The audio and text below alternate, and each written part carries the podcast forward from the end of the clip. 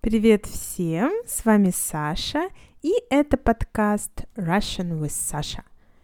Друзья, сегодня мы с вами поговорим об очень важной российской политической фигуре, о Михаиле Горбачеве. Это человек, который ввел сухой закон. Сухой закон, что это значит? Это значит, что алкоголя в стране не было. Не было алкоголя. Алкоголь был запрещен. Ну, не так, конечно, не то, что его совсем не было. Алкоголь был, но его было очень мало, и его можно было купить только в определенные часы. При Горбачеве произошел распад Советского Союза. При Горбачеве пала Берлинская стена. При Горбачеве стали печатать запрещенных авторов, писатели, поэты, о которых ничего не знали, вдруг стали популярны. Их книги можно было читать. При Горбачеве была денежная реформа – это была самая скандальная денежная реформа. В результате этой реформы многие простые люди потеряли все свои деньги. Все деньги, которые они накопили. За эти деньги можно было, например, купить две машины. Но об этом подробнее поговорим дальше – Горбачев пришел к власти, можно сказать, молодым. Например, Хрущев возглавил СССР в возрасте 61 года. Брежневу тоже было примерно 60 лет. Черненко было примерно 73 года, когда он возглавил СССР. Неудивительно, что был он у власти, Черненко, был у власти только чуть больше года. Андропову было примерно 68 лет, и тоже у власти он был всего лишь пару лет. Есть версии, что Андропова и Черненко специально отравили, но точно никто ничего не знает. Брежнев ушел из жизни в 75 лет, но до этого долго болел и уже долго не мог нормально управлять страной. Про Брежнева я решила не делать отдельный выпуск, хотя многие очень любили и любят именно брежневское время. А вот Горбачев пришел к власти в 54 года – немного раньше, чем предыдущие правители. Именно Горбачев стал первым и единственным президентом СССР. И, конечно, слово перестройка, перестройка, очень тесно это слово связано именно с личностью Горбачева. Именно Горбачева любили за рубежом, в Германии, в Америке – Горбачев – любимый российский правитель на Западе и часто нелюбимый в России. Нельзя сказать, что все, что он делал, это хорошо. Нет. Нельзя сказать, что все, что он делал, плохо. Нет. Но знаете, что уникально в Горбачеве? Он ушел с поста сам. Он сам решил, что не будет у власти. И это, мне кажется, ценно. Но давайте разбираться. Поехали. Как и Хрущев, Горбачев родился в простой, бедной семье, но ему удалось поступить и закончить Московский университет. Он учился там на юридическом факультете. Не буду подробно рассказывать про детство и молодые годы Горбачева. Он довольно быстро шел вверх по карьерной лестнице. He climbed the career ladder quite successfully. Сначала он стал главой сельского хозяйства. Сельское хозяйство находилось в ужасном состоянии на тот момент. Просто в ужасном. Если сравнить даже с царской Россией 1913 года, то даже тогда, в 1913 году, сельское хозяйство было в лучшем положении, чем когда Горбачев стал главой сельского хозяйства. В какой-то момент СССР даже пришлось закупать мясо из других стран, и это стоило огромных денег. Понятное дело, Горбачеву было сложно улучшить сельское хозяйство, и у него, по сути, не получилось это сделать. Но давайте перейдем к главному, к тому моменту, когда Горбачев оказался у власти. Генеральным секретарем ЦК КПСС, то есть главой СССР, он стал в 1985 году. Горбачев сразу же объявил курс на перестройку. Возможно, вы слышали это слово. Интересно, но оно не переводится на другие языки. И даже в английских словарях вы найдете слово перестройка. Перестройка. Перестройка – это не значит «давайте развалим Советский Союз». Нет, перестройка – это разнообразные изменения в политической, социальной и культурной жизни страны. Перестройка означала также ускорение, когда скорость становится быстрее, ускорение – Горбачев был молодой и энергичный правитель, и он действительно хотел построить хороший социализм. Май 1985 года Горбачев приезжает в Ленинград. Прямо на улице он рассказывает жителям города о планах ускорения. Репортаж об этом в программе «Время» обсуждает вся страна.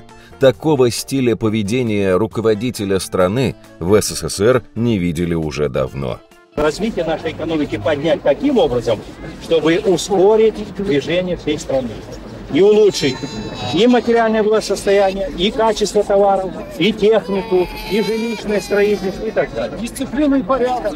А вот для этого всего все это нужно. Ну куда же ближе?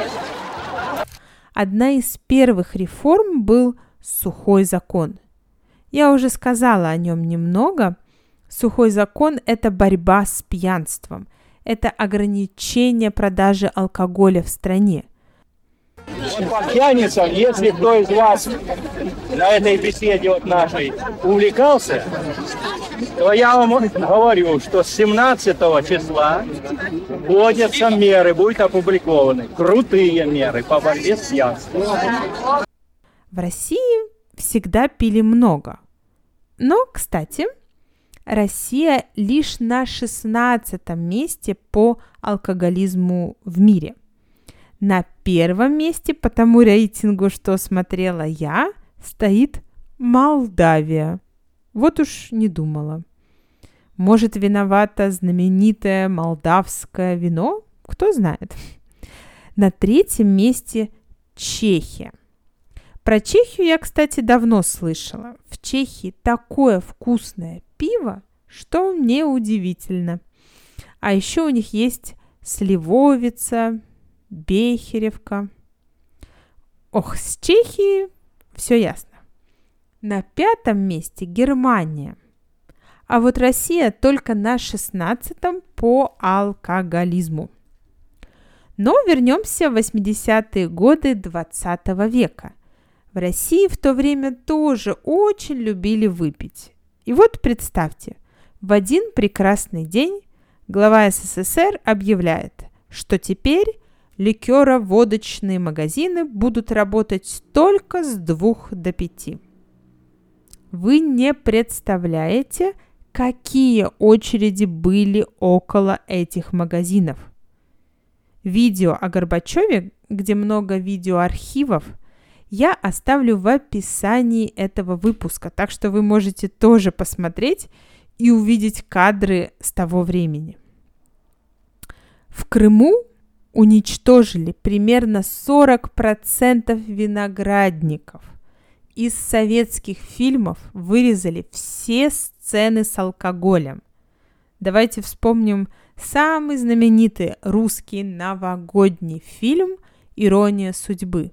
Так вот, этот фильм был полностью запрещен, потому что вся фишка фильма в пьянстве и алкоголе. Из положительных моментов снизилась смертность и, конечно же, алкоголизм. Увеличилась рождаемость. Но минусов было гораздо больше. Алкоголь стали изготовлять подпольно, под полом, подпольно, то есть нелегально, где-нибудь в гаражах или подвалах. Соответственно, от такого алкоголя люди болели, умирали, потому что он был сделан непонятно как и из чего.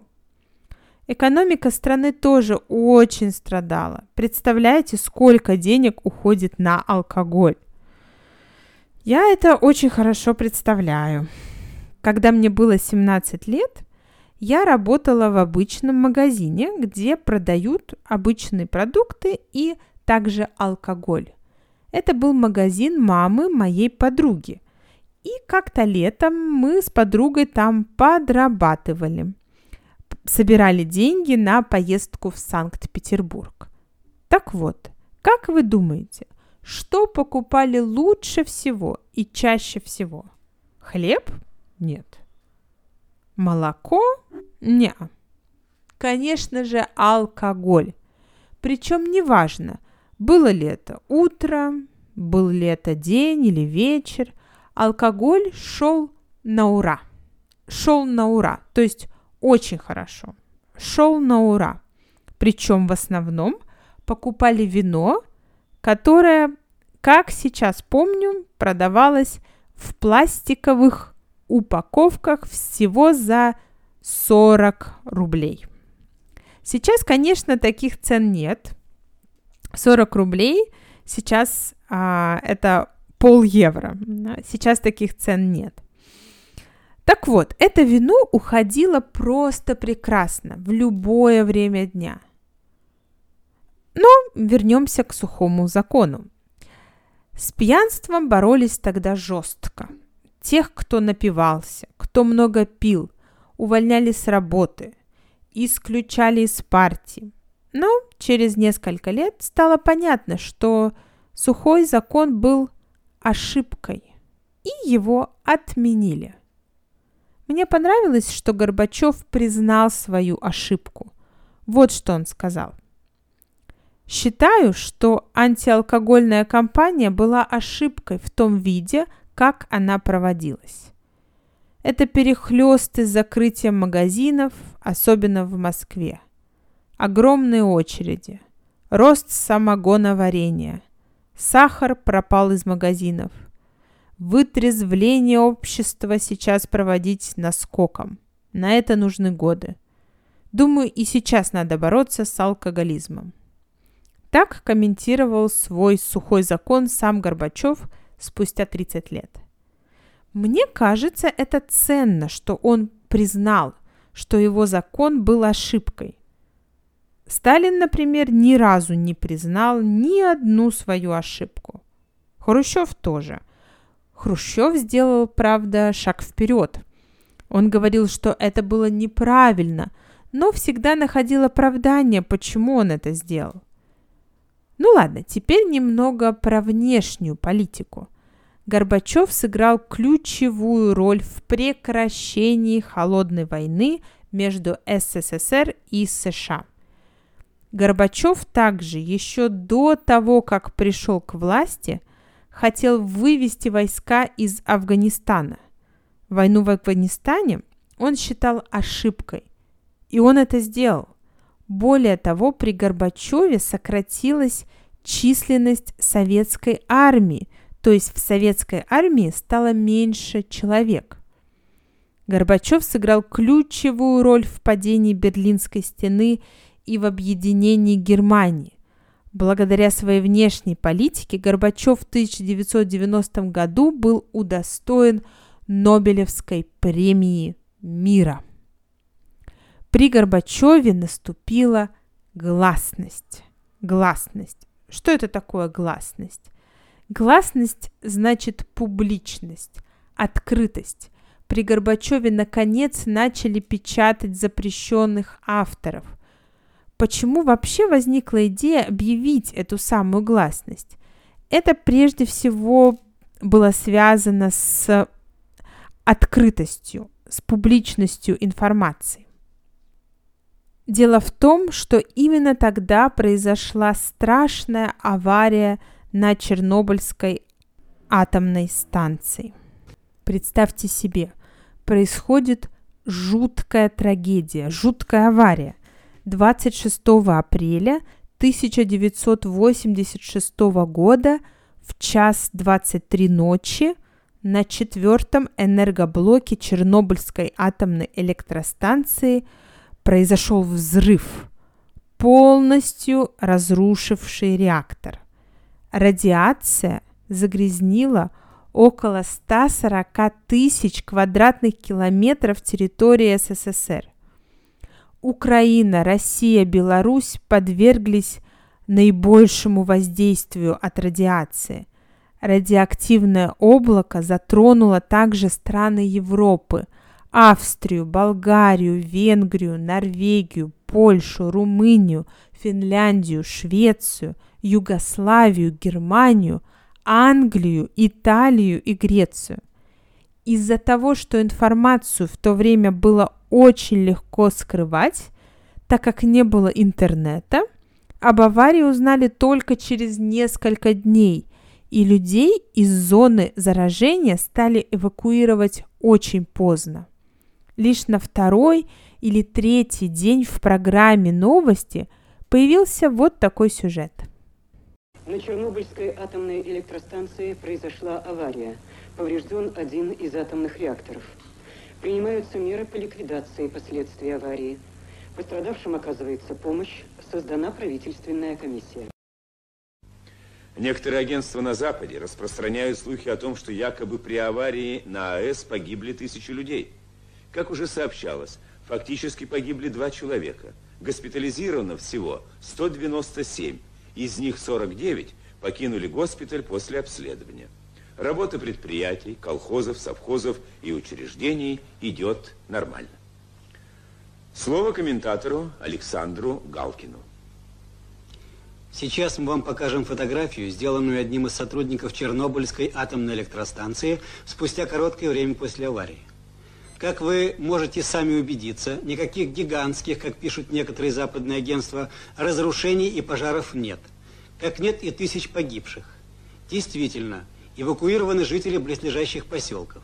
Хотя уровень радиации и понизился за истекшие сутки, но в районе станции пока не достиг нормы.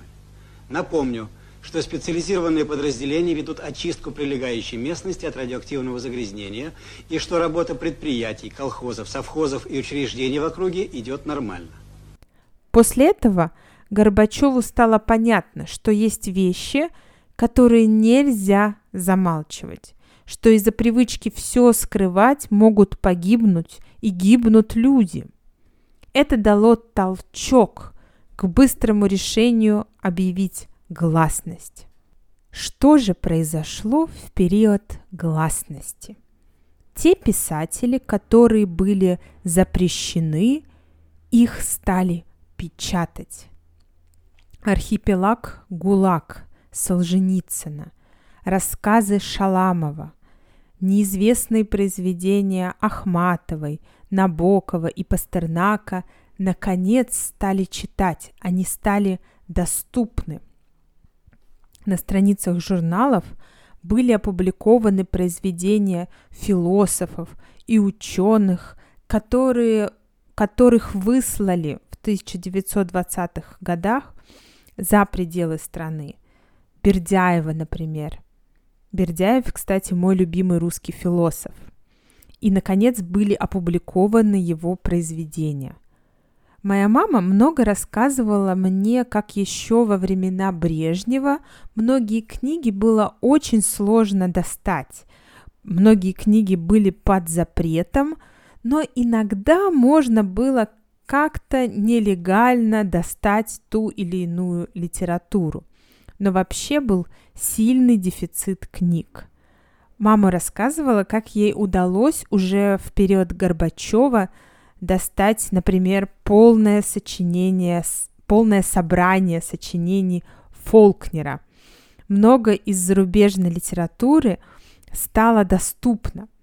Печатали в огромных количествах, просто в огромных, и советские люди жадно читали все эти книги.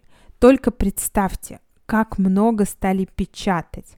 В 1985 году журнал «Огонек», это название журнала, журнал «Огонек» имел тираж в полтора миллиона экземпляров.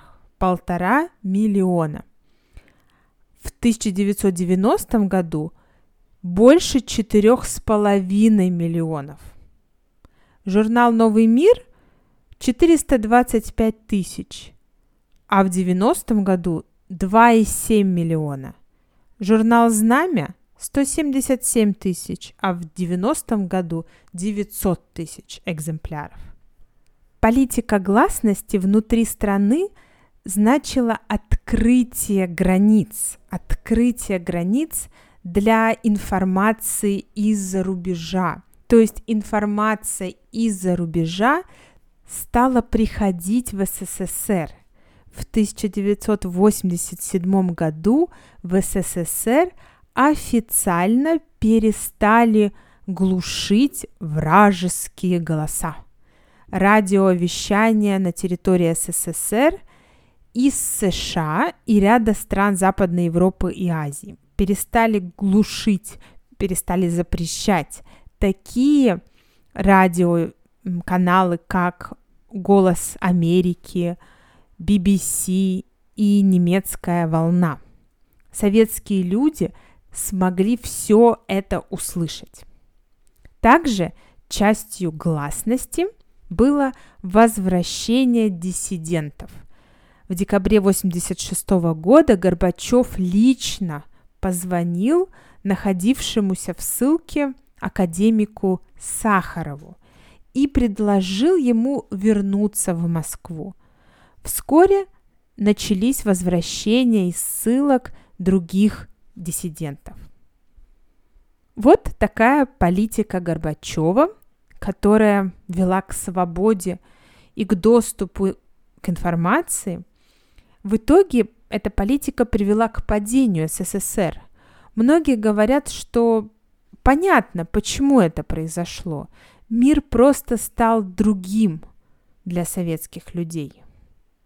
Ну что, друзья, уже в следующем выпуске более подробно о денежной реформе, о дефиците товаров в Советской России и о падении Советского Союза. Спасибо большое всем, кто слушает мой подкаст. Я сейчас готовлю целый пакет платных выпусков с книгой транскриптов, и это будут выпуски на абсолютно разные темы. Что-то вроде платного подкаста с транскриптами. Это очень интересный творческий процесс. Я уже нашла кучу интересных материалов, но все равно не могу не задать вам вопрос. Какой совет вы можете дать? Какие темы, связанные с Россией, вас интересуют? Среди выпусков, которые я готовлю, много выпусков про мистику – про секреты и тайны России и ее городов, про современных писателей. Мы будем слушать также их самые интересные рассказы. Я уже записала несколько выпусков, и у меня даже были мурашки, когда я это записывала. Мурашки Goosebumps. Это было очень страшно. Видимо, поэтому у меня были мурашки. Представляю, как страшно будет вам это слушать. Большое вам спасибо, дорогие друзья. Транскрипт, как всегда, доступен по подписке на сайте Buy Me Coffee. А я с вами прощаюсь. До следующего выпуска. Пока-пока.